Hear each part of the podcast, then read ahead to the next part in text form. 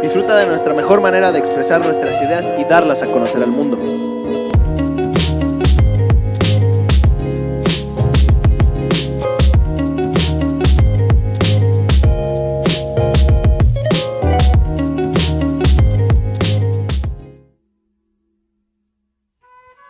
Bienvenidos, bienvenidos a este su espacio, su podcast. Bienvenidos a este primer capítulo de A Micro Abierto, el podcast que hemos preparado para ustedes, dos jóvenes que van a dar su opinión, hablar de temas controversiales y generar, pues eso, ideas. Antes de que empecemos con el tema, queremos hacer una pequeña aclaración. Este podcast no tiene ningún experto hasta el momento. Simplemente nosotros hicimos una investigación, generamos un punto de vista y se los queremos compartir. Son temas que a lo mejor son un poco complejos de tratar, debido a que nosotros, como ya les dije, no somos expertos ni podemos ponernos en, los zapatos de cada quien, pero sí que podemos darnos una idea de lo que está pasando en el mundo y, queremos llegar a compartirlo.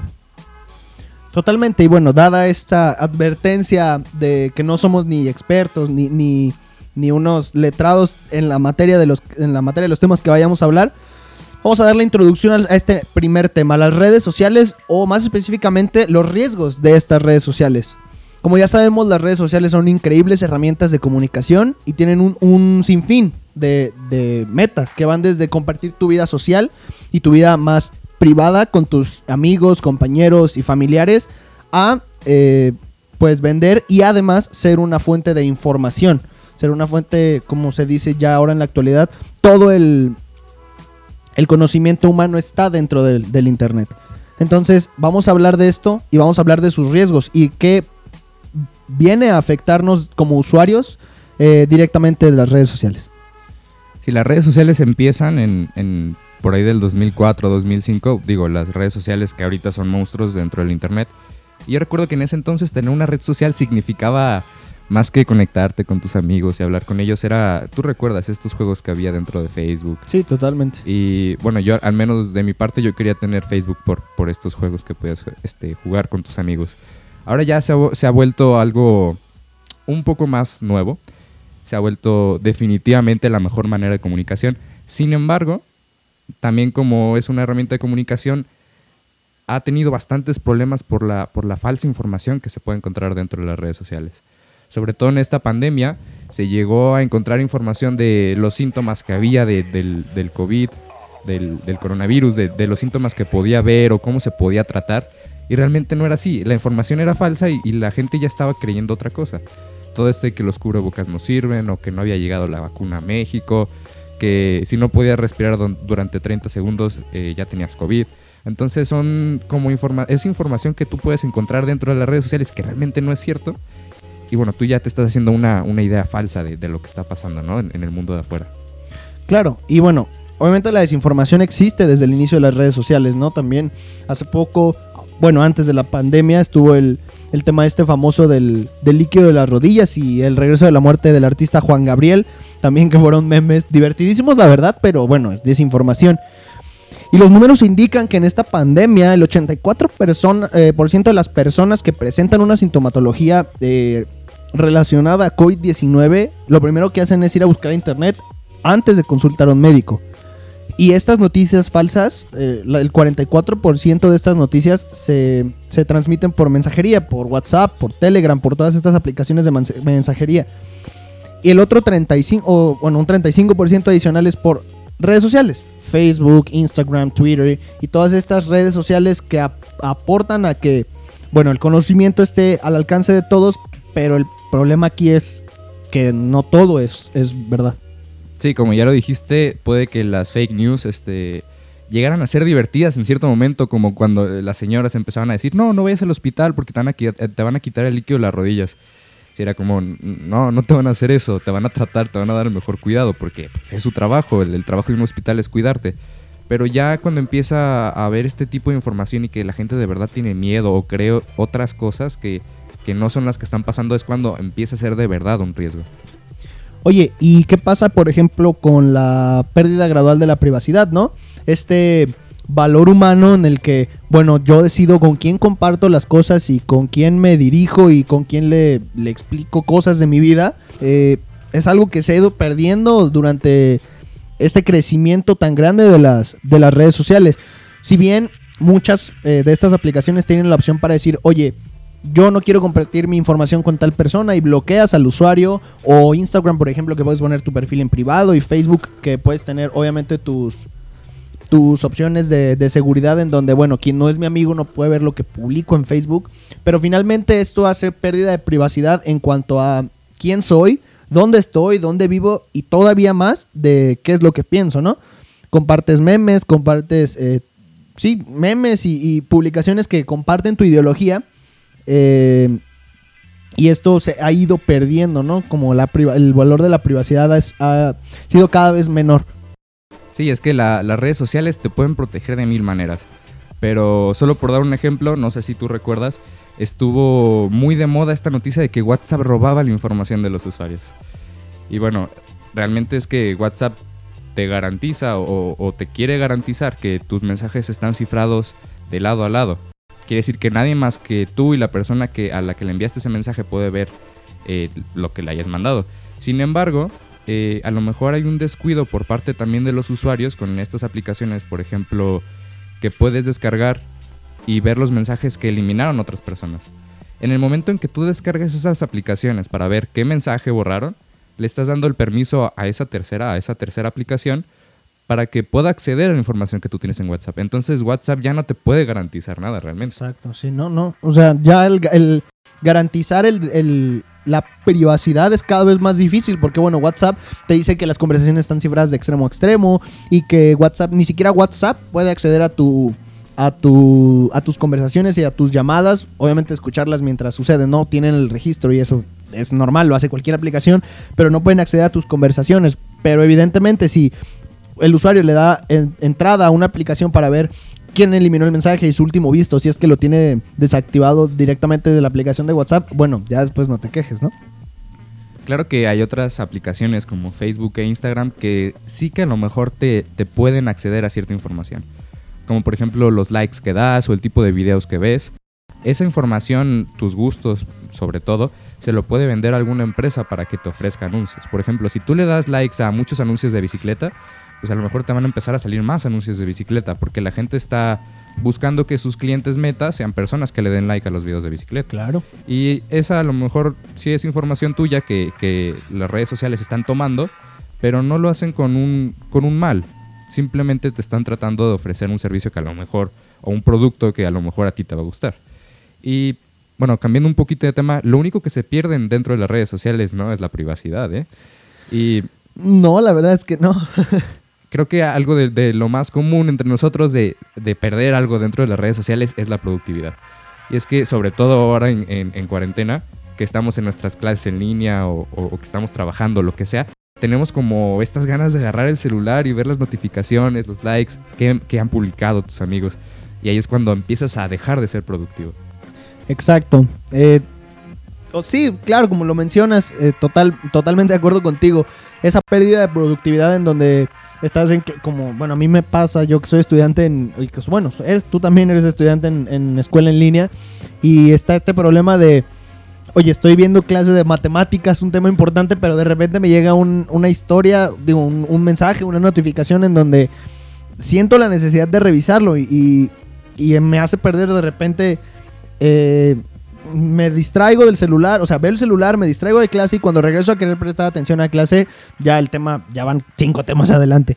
Entonces, sí es un peligro y creo que es de lo que más se nota eh, de manera inmediata en como pérdida en redes sociales, como una de las afectaciones que más se, se presentan y que se presentan más a corto plazo, ¿no? Y a lo mejor no es un riesgo así como, ah, está tentando a mi vida o, o le estoy dando información a alguien que me puede extorsionar o algo así, pero pues se trata de tu persona, estás dejando de ser productivo. Y a mí también me ha pasado eso de que estás en, estás en clases en línea y estás anotando todo y lleva como dos renglones la maestra de tú nada más tienes que anotar y poner atención. Agarras tu celular, le vas a contestar a tu mamá que ya comiste o le vas a contestar a un amigo, sí, nos vemos al rato. Y te llega otro mensaje, y te metes ese mensaje y te llega otro mensaje. Entonces empiezas a hablar con muchísimos amigos y dices, seguro ahorita me pongo al corriente con la clase. Y cuando volteas a la clase, ya pasaron 10 diapositivas y todas están llenas de información y ya es cuando te perdiste toda la clase y hay que volver a verla después. Aquí han pasado muchas cosas y yo no me he enterado. Aquí han pasado muchas cosas. y yo que no me he enterado. Eh, Sí, totalmente, o sea, y, y no, y no nada más nos afecta a los estudiantes, sino que tam- sino también esto tiene repercusiones ya directamente en las empresas. Muchas empresas eh, eh, encontramos datos que una de sus políticas es cero uso de teléfonos dentro del área de trabajo y dentro de la oficina. Eh, los, empleados dejan su teléfono en una zona, lo apagan y cuando terminan su, día laboral van, y por, van por su teléfono y se retiran de la oficina. Entonces, esta pérdida de productividad ya se ha visto refle- reflejada hasta dentro de las mismas empresas y dentro de las mismas organizaciones. eh, y es un tema, bueno, importante también a considerar. Eh, no sé si, bueno, no, no solamente se trata de, de algún esfuerzo que involucre un pensamiento, hasta no sé si alguno de los que nos está escuchando hace ejercicio y, y ha ido a un gimnasio. Cada vez se nota más la gente que va y se sienta y agarra su celular y está, está metida mandando mensajes. Hasta incluso en la caminadora tiene el celular. Pero bueno, este, qué triste es la noticia que se pierda la productividad de esta manera. Para que se pueda arreglar de cierta, de cierta forma esta pérdida de productividad, nosotros como podcast les aconsejamos dejar su celular cuando estén trabajando, cuando estén estudiando o simplemente están conversando con amigos. Dejen el celular, dejen las redes sociales y ya ese porcentaje, se- ese porcentaje de usar el celular se va a perder un poco al menos para que pueda ser más productivo con las cosas que hace. Totalmente de acuerdo. Oye, ¿y qué sucede con la violencia a través de las redes sociales? Este ahora llamado ciberbullying, que bueno, el, bullying existe desde hace muchísimos años, pero no era un tema tan, tan sonado. Eh, bueno, ya desde hace varios años es un tema que las escuelas ponen mucha atención, pero es tan, no sé, no, no quiero llamarla nueva porque el ciberbullying existe desde las redes, desde el inicio de las redes sociales, pero ha tomado cada vez más fuerza este, este, este pues sí, este tipo de violencia a través de las redes sociales. Es algo que cada vez se escucha más y todos los conocemos y hemos hasta algunos sufrido de este, de este mismo eh, mal que acecha a muchos, no necesariamente alumnos, alumnos, eh, egresados, este, vaya, cualquier persona eh, puede sufrir ciberbullying, no necesariamente un alumno. Esto consta, bueno, de hacerle bullying y molestar a alguien obviamente por ciberbullying no puede ser físicamente, pero mental, psicológicamente, emocionalmente, afectar a una persona simplemente por eh, discriminación o algún tipo de, de- de circunstancia que la otra persona presente y el, y el abusador, bueno, decida hacerle algún daño, ¿no? Y claro que afecta, ¿no? Ha, ha habido un desacuerdo entre, entre las generaciones, porque muchas de las, de las generaciones ya un poco más grandes, más experimentadas, eh, bueno, pues afirman que este tipo de bullying realmente no tiene una repercusión, que el verdadero bullying se trataba de golpes, pero no, sigue siendo violencia y hay que tratarla con bastante seriedad porque a final de cuentas te est- están agrediendo a tu persona y es algo que no tiene descanso. A lo mejor cuando te hacían bullying en la escuela, pues llegabas a casa y le contabas a tu madre, "Oh, me hicieron esto y esto, y te daba consejos o hablabas con alguien más. Pero estando dentro de las redes sociales, es un poco más fácil que te tengan amenazado, que no puedas hablarlo tú con alguien más. Y llega a ser un riesgo bastante grande. Ha sido una de las causas de bastantes suicidios aquí y en todo el mundo el ciberbullying. Sí, entonces es algo que tenemos que tratar, es algo que hay que combatir y no solamente las, las organizaciones estudiantiles y las organizaciones empresariales son las que tienen que poner énfasis en esta situación, sino también todo viene, yo creo, desde la familia, desde el núcleo familiar. ¿En qué situación se encuentra el abusado y el abusador, no? Porque se explica muchas veces que el, que el... Digo, hay un refrán que hasta mi papá me dice que el valiente vive hasta que el cobarde quiere. Entonces, ¿qué situación está, viviendo el abusador para descargar todo su enojo y su ira y sus, sus malas vibras contra otra persona? En conclusión de este tema del ciberbullying, queremos decirles que no lo hagan. Si eres una persona que está siendo abusada, habla con alguien, habla con, con algún superior, con alguna autoridad que creas que puede hacer algo al respecto y además que le tengas la suficiente confianza. Y si eres el, abusador, no lo hagan, no lo hagas. Este, voy a sonar como muy eh, cliché, pero no hagas lo que no quieres, lo que no te gustaría que te hicieran a ti. Entonces, vaya, trata a las personas como merecen ser tratadas y todas merecen ser tratadas con respeto. Y a la gente que a lo mejor no es víctima y puede ver este tipo de situaciones en alguien más o te contaron a ti y no te lo quieres tomar en serio, Sí hay que darle su debida atención, no se lo tomen a juego el que te cuenten que, lo están molestando a través de las redes sociales. Sí hay que tratar de ayudarlos. Cambiando otro poco de tema, hay algo que me preocupa bastante dentro de las redes sociales y es la disociación de los usuarios con el mundo real. Cada que van pasando los años, la gente empieza a usar más su celular, más las redes sociales y se empiezan a perder del mundo real. A veces están metidos en, en algún lado y, y están pasando mil cosas alrededor de ellos. A lo mejor ya hasta, si son hermanos, ya se llevaron a su hermano, ya, se lo, ya lo secuestraron y, y el otro hermano sigue ahí metido en, en las redes sociales, Claro. no se da cuenta de lo que está pasando. Sí, sí. Sí, hay una total desconexión hoy en día de los usuarios más comunes que son los jóvenes o somos los jóvenes de las redes sociales. Hay una desconexión entre lo que es real y lo que no es real. Y no por decir que las redes sociales no, no sean reales, sino es no estás presente, no estás viviendo el momento en el que tienes que vivir, ¿no?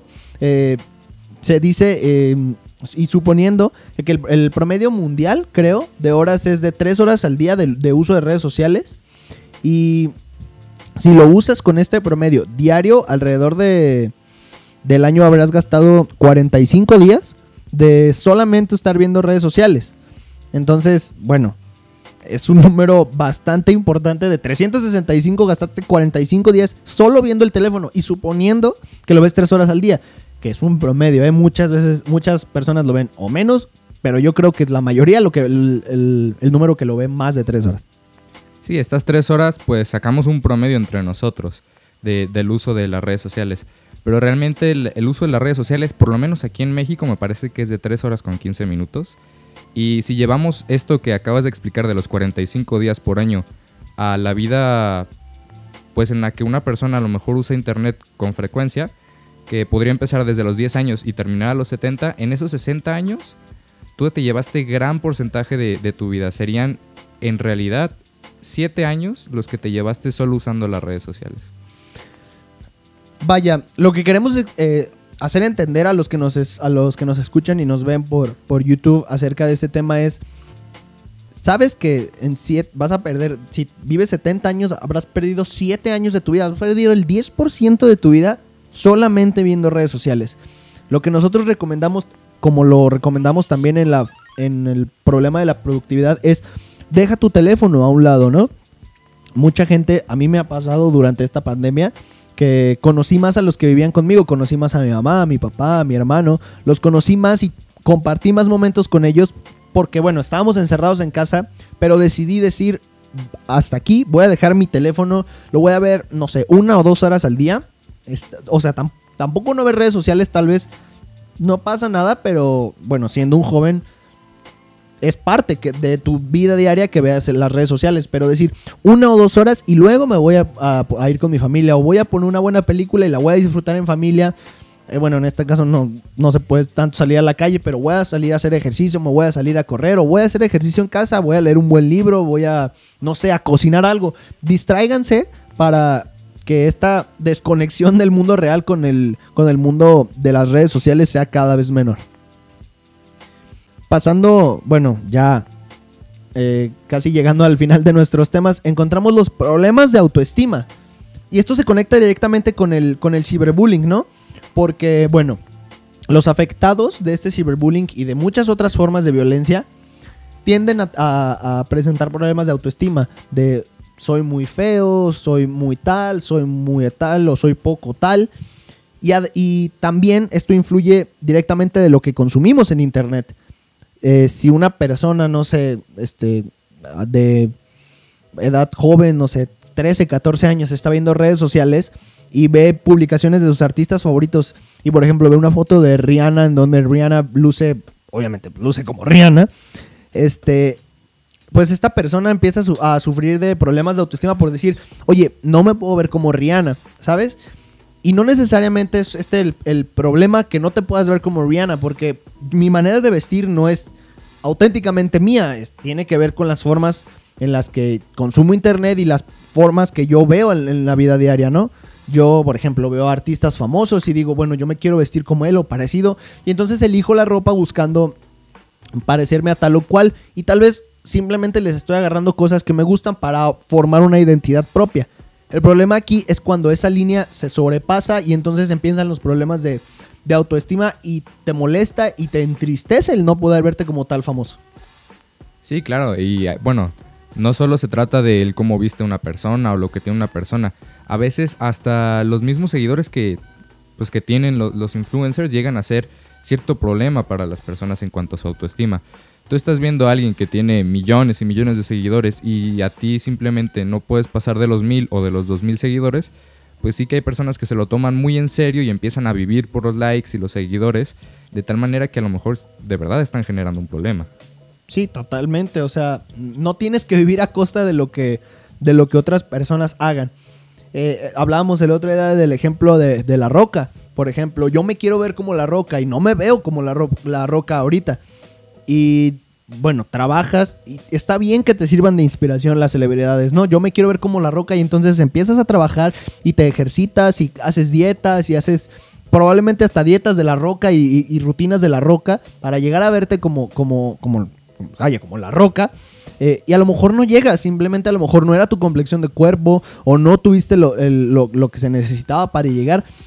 Pero no te tienes que sentir mal, tienes que quererte como eres y decir, así como estoy, estoy bien. Llegar a un punto meta en donde digas que me siento bien. Está bien, repito, que las celebridades te sirvan como, como referencia y como inspiración a hacer tal o cual cosa, pero tampoco debes de ser tu espejo para decir, si no me veo así, estoy en un problema y entonces me molesto, me enojo, me entristezco, este, y vaya, escalas a depresiones y problemas de autoestima. Sí, sí, como ya lo dijiste, la conclusión de, de aquí de nuestro podcast es, si te vas a tomar como ejemplo a seguir algún seguidor de Instagram o de Facebook o, de cualquier red social que quieras, está bien. Puede ser tu, tu ejemplo a seguir empieza a trabajar en, ese cuerpo que quieres como La Roca o si quieres tener mucho dinero y estilo como Bad Bunny, que se ha puesto también de moda, pues empieza a trabajar. Si te gusta la música, empieza a hacer música, trata de hacer tus propios proyectos. Pero si no te salen como tú quieres o como, o como tú lo viste en redes sociales, no te rindas, no te desmotives, no, no es necesidad de un problema de autoestima. A final de cuentas, esos artistas y esos deportistas que están ahí, que tú los puedes ver en internet, tuvieron un largo camino para llegar a donde están. Y se trata de eso, de no, rendirse, de ser consistente y de formar tu, tu, propia autenticidad, de hacer tu propia persona, no solamente basarte en un ejemplo a seguir. Una vez que ya tengas un camino, a lo mejor si estás haciendo ejercicio para verte como la roca y ya tienes un cuerpo más o menos formado, ya estás bastante fuerte, pues a lo mejor dices, pues ya no quiero estar como la roca, quiero estar como yo y quiero ser más fuerte que la roca o un poquito menos fuerte que la roca. Y ya es ahí cuando el riesgo disminuye. Exacto, totalmente. Pasando ya a nuestro, nuestro último tema, creo que lo dejamos al final porque es uno de los más, de los más complejos y que tenemos que tomar más en serio. Es el, el sexting y la sextorsión, que sí van de la mano, pero no es lo mismo. Les explico rápidamente antes de entrar al tema por completo. El sexting es la, actividad en la que tú te puedes mensajear con, con, una persona ya con contenido un poco subido de tono. A lo mejor le mandas una foto con poca ropa o sin ropa, o le mandas audios, le mandas videos y quizá dicen, pues no, no representa un riesgo si, si no se lleva a la sextorsión, que la sextorsión quiere decir ya cuando hay amenazas o cuando alguien más consigue la información y quiere subirlo a internet, quiere que tus papás lo vean y ya es como, eso ya es entrar a un riesgo. Sin embargo, como ambas van de la mano, ambas representan un riesgo por sí solas. Totalmente de acuerdo. La sextorsión es este, pues, hecho, este evento en donde, bueno, no, mucha gente ha escuchado estas frases. No sé si te incluyas, por lo menos a mí no me ha sucedido y yo no he sido este tipo de persona. Pero estas frases como si me terminas, o bueno, sí, si me terminas, voy a subir lo que me mandaste a internet y voy a encargarme de encargarme de que todo el mundo lo vea. O si haces tal, voy a subir estas fotos que me mandaste. O si no haces tal, voy a subir estas fotos que me mandaste, estos videos, estos audios, cualquier contenido multimedia que sea comprometedor hacia la dignidad de una persona. No es, o, sea, evidentemente está muy claro, no es una actividad que tengas que hacer. O sea, me refiero a la sextorsión. El sexting tienes que respetarlo, eh, no al sexting, sino a la persona que te está mandando las fotos, porque oye, te dio la confianza de ver cosas que nada más él o ella ve. Te está dando, te está, sí, mandando fotos de cosas que nada más él o ella ve. Entonces no tienes que, ser eh, practicar en ningún momento la sextorsión y tampoco ser, ser intenso, este, de mándame fotos y es- estar porque eso también es extorsión, ¿eh? Estar atrás de una persona y mándame fotos porque a lo mejor te mandó una y luego esa foto se la mandas a tus amigos o a tus amigas y, las, y les presumes, mira, me mandó esta foto y de repente esa foto ya está en los teléfonos o, los... sí, los teléfonos de todos, de todos y todas en, en la escuela, en la empresa, en, en tu trabajo. Y no está chido para las personas eh, eh, perjudicadas. Vaya, no hagan esto, no está bien. Eh, es como el ciberbullying y como la violencia. No está bien, en ningún caso está bien afectar a la dignidad directa de una persona. Si te está mandando fotos comprometedoras, oye, respétalas, velas, admíralas y luego las borras. Haces lo que tengas que hacer con las fotos y las borras. Porque afectar a una persona simplemente porque te mandó unas fotos y te terminó después, no está chido. Sí, sí, la sextorsión. eh, a mí lo que se me hace muy triste es que se lleva sobre todo entre parejas. No sé si a ti te ha tocado conocer, al menos de mi parte sí me tocó conocer una pareja que, pues al principio, como el sexting es muy normal entre las parejas de hoy en día, pues sí se mandaban fotos y se mandaban videos y está bien. Eh, pues sí, es, es parte de la edad y es parte de tenerle confianza a tu pareja y, y- y, pues sí, tenerle confianza. No, y es algo además fisiológico, realmente, o sea, no, no, no en una relación es todo besitos y abrazos, también necesitas este, este ingrediente sexual, vaya, Esa carnosidad. como- sacarnos. esa intensidad. Bueno, volviendo, volviendo un poco al tema, eh, eh, sí, hay que... Se me hace muy triste que, que se lleve este, estos desacuerdos entre las parejas. Como ya tú lo decías, si no me mandas eh, tal foto, si no me mandas una foto como yo quiero, pues se la voy a mandar a tus papás o la voy a subir a internet para que lo vean todos tus amigos. Si al menos a, a alguien de que lo está escuchando eh, este podcast y le ha tocado vivir eso, mi mayor consejo es que no se queden callados, que no es normal, porque como ya te dije que me tocó vivirlo, la chava decía, no, es normal, es que tiene celos y tiene miedo de perderme. Pues sí, sí tiene miedo de perderte, pero esa no es la manera de tenerte cerca. No porque se quieran bastante y haya amor entre ustedes significa que tú le tienes que mandar las fotos en el momento en el que él quiera, aunque tú no quieras mandárselas. Cambiando o llevándolo un poco de otro camino, la sextorsión no solamente se da en parejas, a veces también se da pues cuando llega algún malware o, algún, tercero fuera de, fuera de tu alcance que pueda acceder a ese contenido a tu celular. Por ejemplo, las redes de Wi-Fi gratis, que bueno, les aconsejo no se metan en las redes de Wi-Fi gratis, ya todos hemos visto muchas películas y termina siempre mal.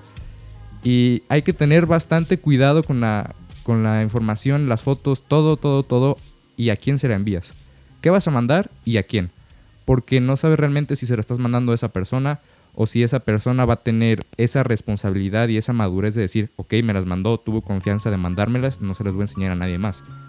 La sextorsión puede ser un tema bastante complicado, al igual que como varios de los temas que ya hemos visto, también es un gran porcentaje de, de suicidios y, y me ha tocado saber también de personas que han tenido que pasar la información de sus tarjetas de crédito para que no suban las fotos a internet o darles dinero. Claro. Entonces sí, hay que tener bastante cuidado con a quién se las mandas y, y qué, es, qué es lo que estás mandando.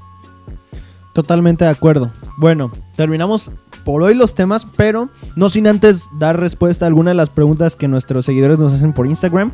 Eh, cada día que vayamos a grabar el podcast, eh, un nuevo capítulo, vamos a dejar una cajita para... Obviamente está aquí la cajita de comentarios de YouTube, que si no nos siguen en YouTube y si están viendo esto por, por o están escuchando esto en Spotify, en Apple Podcast o en Google Podcast, bueno, vayan a seguirnos a YouTube porque además en YouTube van a estar los videos de los podcasts como este que, está- que están viendo las personas que lo estén viendo por YouTube.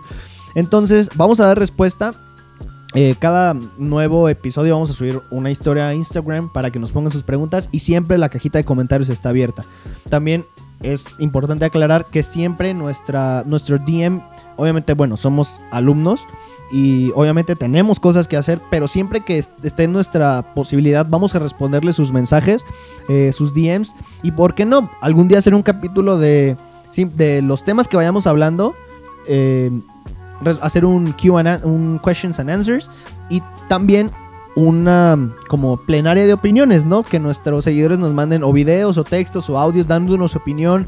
Eh, al final no tenemos tampoco el- el poder de juzgar, el poder juzgar eh, una opinión porque otra vez no somos expertos y todo lo que se dice en este podcast es una opinión basada en una investigación que nosotros previamente hemos hecho antes de, de grabar el mismo. ¿Te parece si empezamos con las preguntas? Vamos a darle con las preguntas. Perfecto, la primera pregunta viene de Diego Becerra 271 y pregunta cuál sería, bueno, primero que nada, un saludo Dieguito, crack. ¿Qué onda, bro? Amo, am- amor, amor para ti. ¿Cuál sería uno de los riesgos más frecuentes en redes sociales? Sí, eh, antes, que, antes de contestar la pregunta, quisiera agradecer a todas las personas que de verdad se han tomado el tiempo de escribirnos ahí una pregunta. Vamos a tratar de contestar las preguntas que podamos, las que se nos, se nos hagan más interesantes o que a lo mejor nos faltó hablar del podcast. Y las que no, pues no se desmotiven, sí las vamos a, seguir respondiendo, a lo mejor ya en nuestras redes sociales. Les, les subimos ahí videos contestando las preguntas que nos faltaron. Volviendo a la, a la pregunta, ¿cuál sería uno de los riesgos más frecuentes de las redes sociales? Digo, yo creo que es la, la pérdida de productividad.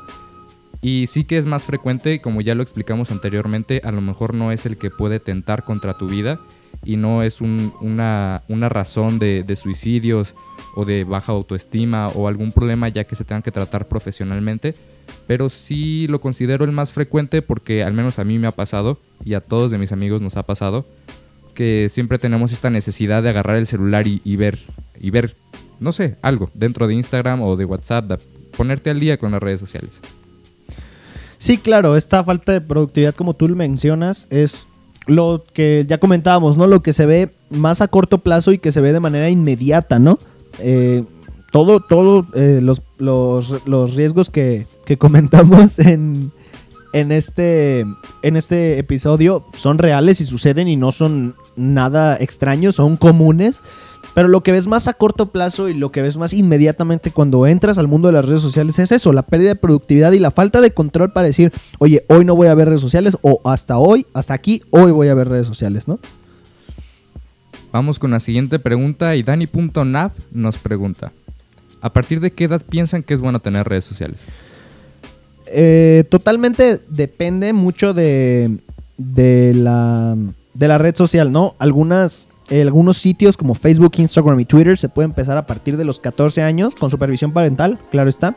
Pero existen algunas otras redes que permiten el ingreso a, sus usuarios a partir de los 13 años. De manera muy personal, yo creo, bueno, yo empecé a usar redes sociales desde los, creo que fue mi cumpleaños de 15, eh, bueno, mi cumpleaños de 16 años, donde me permitieron tener redes sociales porque en casa no era satanizado, pero creo que fue una decisión inteligente de mis papás decir, oye, hasta que ya entres a una vida más joven, vamos a permitirte tener las redes sociales para que disfrutes como lo que tienes que disfrutar en el momento en el que lo tienes que disfrutar, porque si me hubieran dado redes sociales desde los 11 años, bueno, yo hubiera sido un caos.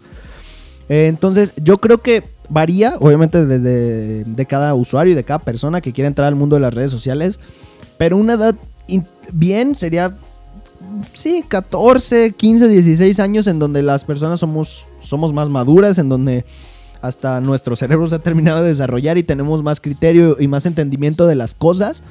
eh, y que podemos discernir algunos problemas sociales que, bueno, se presentan en redes sociales como, como publicaciones. Eh, entonces yo creo que esa sería una, una buena edad, 15, 14, 15, 16 años tal vez. 16 años empezaste a usar las redes sociales ya. Es Llevas- correcto, amiguito. Llevas entonces nada más dos años usando las redes. Es correcto, Es amiguito. nada. Nada. Soy Yo- un bebé en pañales. Yo personalmente empecé a usar las redes sociales por ahí de los 13 o 14 años. Y a mí me lo permitieron porque, bueno, yo estaba duro y dale con que quería meterme a los juegos de Facebook, todos esos de los juegos de, de cochecitos y el Candy Crush y todo eso. Yo quería, porque mis primos jugaban, El entonces yo Dragon quería City, el jugar. Dragon City es buenísimo. Ah, ¿eh? Dragon City también Era estaba, buenísimo, era buenísimo. estaba muy de moda cuando, cuando iba iniciando Facebook. Pero sí, yo creo que una edad eh, a lo mejor no se podría dar porque depende bastante en la madurez de la persona que pueda tener. Y claro que antes de meterte en este mundo de las redes sociales, como, como padre o como responsable del, del que vaya a entrar, pues sí hay que dejar muy en claro todo lo que puede involucrar tener una red social. Que a lo mejor personas que no te conocen te pueden hablar, no debes de dar información de nada que no sea necesario para la red social. Y pues sí tener bastante cuidado con, con todo lo que vaya saliendo. Hoy en día ya es más fácil porque hay control parental. Entonces, tú a lo mejor, tú siendo padre, puedes ponerle al, al Facebook de tu hijo que nada más vea publicaciones de la gente que sigue. Y ya no le va a salir nada extraño, solamente si el niño quiere buscar algo, pues Sí, entonces tendría que haber ahí un poco de cuidado. Claro, perfecto, totalmente, totalmente de acuerdo con lo que mencionas. Sí, 16 años fue la primera vez que abrí Facebook. Facebook lo abrí junto con Insta.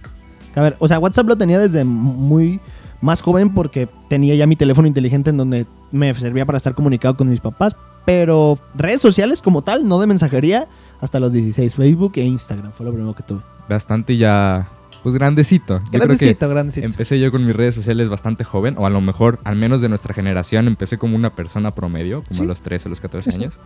Pero está bien, ¿no? No tienen que apresurarse por usar las redes sociales, no hay mucho que se estén perdiendo. Sí son entretenidas, pero a lo mejor hay algo ya en casa que puedes hacer en lugar de usar las redes Exacto. sociales. Sí, 16 ya está peludo ya. Ya, ya, ya hablabas como hombre, Como hombre. como todo un macho. Como Don. Ya me decían Don Edgar. Don Edgar. Vamos entonces con la última pregunta. Andrés-Montepeque nos pregunta Besitos, Andrés. un saludo Andrés. Eres un Muchas crack. gracias por eres todo el apoyo. crack. Síganlo, Andrés-Montepeque en Insta. Sube fotos chidas. Andrés nos pregunta, ¿cuál es la responsabilidad que tienen los influencers? Responsabilidad de los influencers. Eso lo medio tocamos en este episodio, pero es una muy buena pregunta. Yo creo que los influencers tienen la responsabilidad de dar mensajes correctos y mensajes positivos a todos sus millones de seguidores, o miles o millones, o, lo- el número que tengan de seguidores. Porque, como lo mencionábamos, la gente joven es la que está empezando a, usar redes sociales y es la que más activa está en redes sociales. Entonces, si un TikToker, Instagramer, YouTuber, lo que como le quieran llamar, influencer, sube contenidos de, no sé, emborrachándose y, y, no sé, fumando y todas estas acciones que, vaya, no son positivas al final de cuentas. Mucha gente lo hace y tampoco es, hay que satanizarlo, pero no está bien. Este, este, eh, estas prácticas no están bien. Y que un in- influencer con un poder mediático importante, que además las marcas lo quieren para vender productos, eh, haga este tipo de cosas y haga en vivos o haga historias de Instagram eh, haciendo estas acciones, ahí es donde está el, el- yo creo el problema de, mucho de lo que sucede en la sociedad de hoy en día. Los jóvenes y los niños, que son los que tienen redes sociales, tienen acceso a- a estos influencers, ven lo que hacen y lo quieren replicar, ¿no? Totalmente de acuerdo. Hay que tener bastante cuidado si tienes un número grande de seguidores con lo que publicas porque le estás dejando algo a, a todos los seguidores que te están viendo. Ya se nos acabaron las preguntas, Edgar. Nada más tres preguntitas contestamos. Claro, tenemos más, pero bueno, por temas de tiempo no, no queremos alargar, alargar mucho el podcast para no hacerlo tedioso ni aburrido. Y bueno, vaya, creo que esto ha sido todo por el primer capítulo. Sí, claro, si quieren seguir escuchándonos, ver lo que, lo que hacemos, el proceso que esto lleva, eh, pues síganos en Instagram, arroba a microabierto, y ahí vamos a estar subiendo las demás preguntas que nos hicieron falta, o si quieren compartirnos algún tema de vista, claro que lo damos a conocer en nuestras redes sociales. arroba microabierto en Instagram. El link para suscribirse a este canal de YouTube está en la biografía de este mismo Instagram. O si nos buscan como a microabierto en YouTube, está totalmente de acuerdo. Suscríbanse.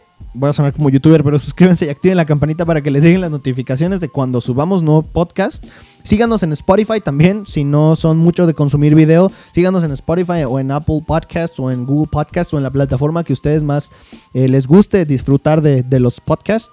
Y vaya, creo que esto ha sido todo, todo por el primer capítulo. Este tema está muy sonado. eh, creo que puede mm, no ser aburrido, pero está muy sonado. Pero los próximos, los próximos vienen calientitos. Escogimos temas que a lo mejor van a causar desacuerdos, incluso entre nosotros, entonces sí, esténse atentos con esos temas que van a estar bastante interesantes. Puede llegar algún día en el que nos demos aquí un golpe.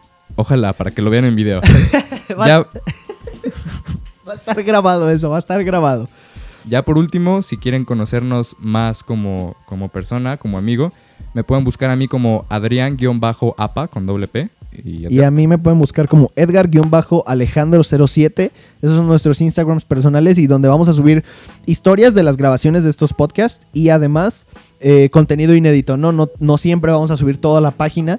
eh, bueno, por motivos de, de publicidad y que la página se vea bonita, pero tal vez los bloopers de estos podcasts y todo ese rollo se van a subir a sus perfiles, entonces estén muy atentos tam- también de ellos. Queremos también agradecer a Melissa Plazola, eh, no recuerdo, creo su, su Instagram, Arroba Melissa Plazolar. Melissa Para que la Plazola. busquen también. Ajá, búsquenla, es nuestra fotógrafa.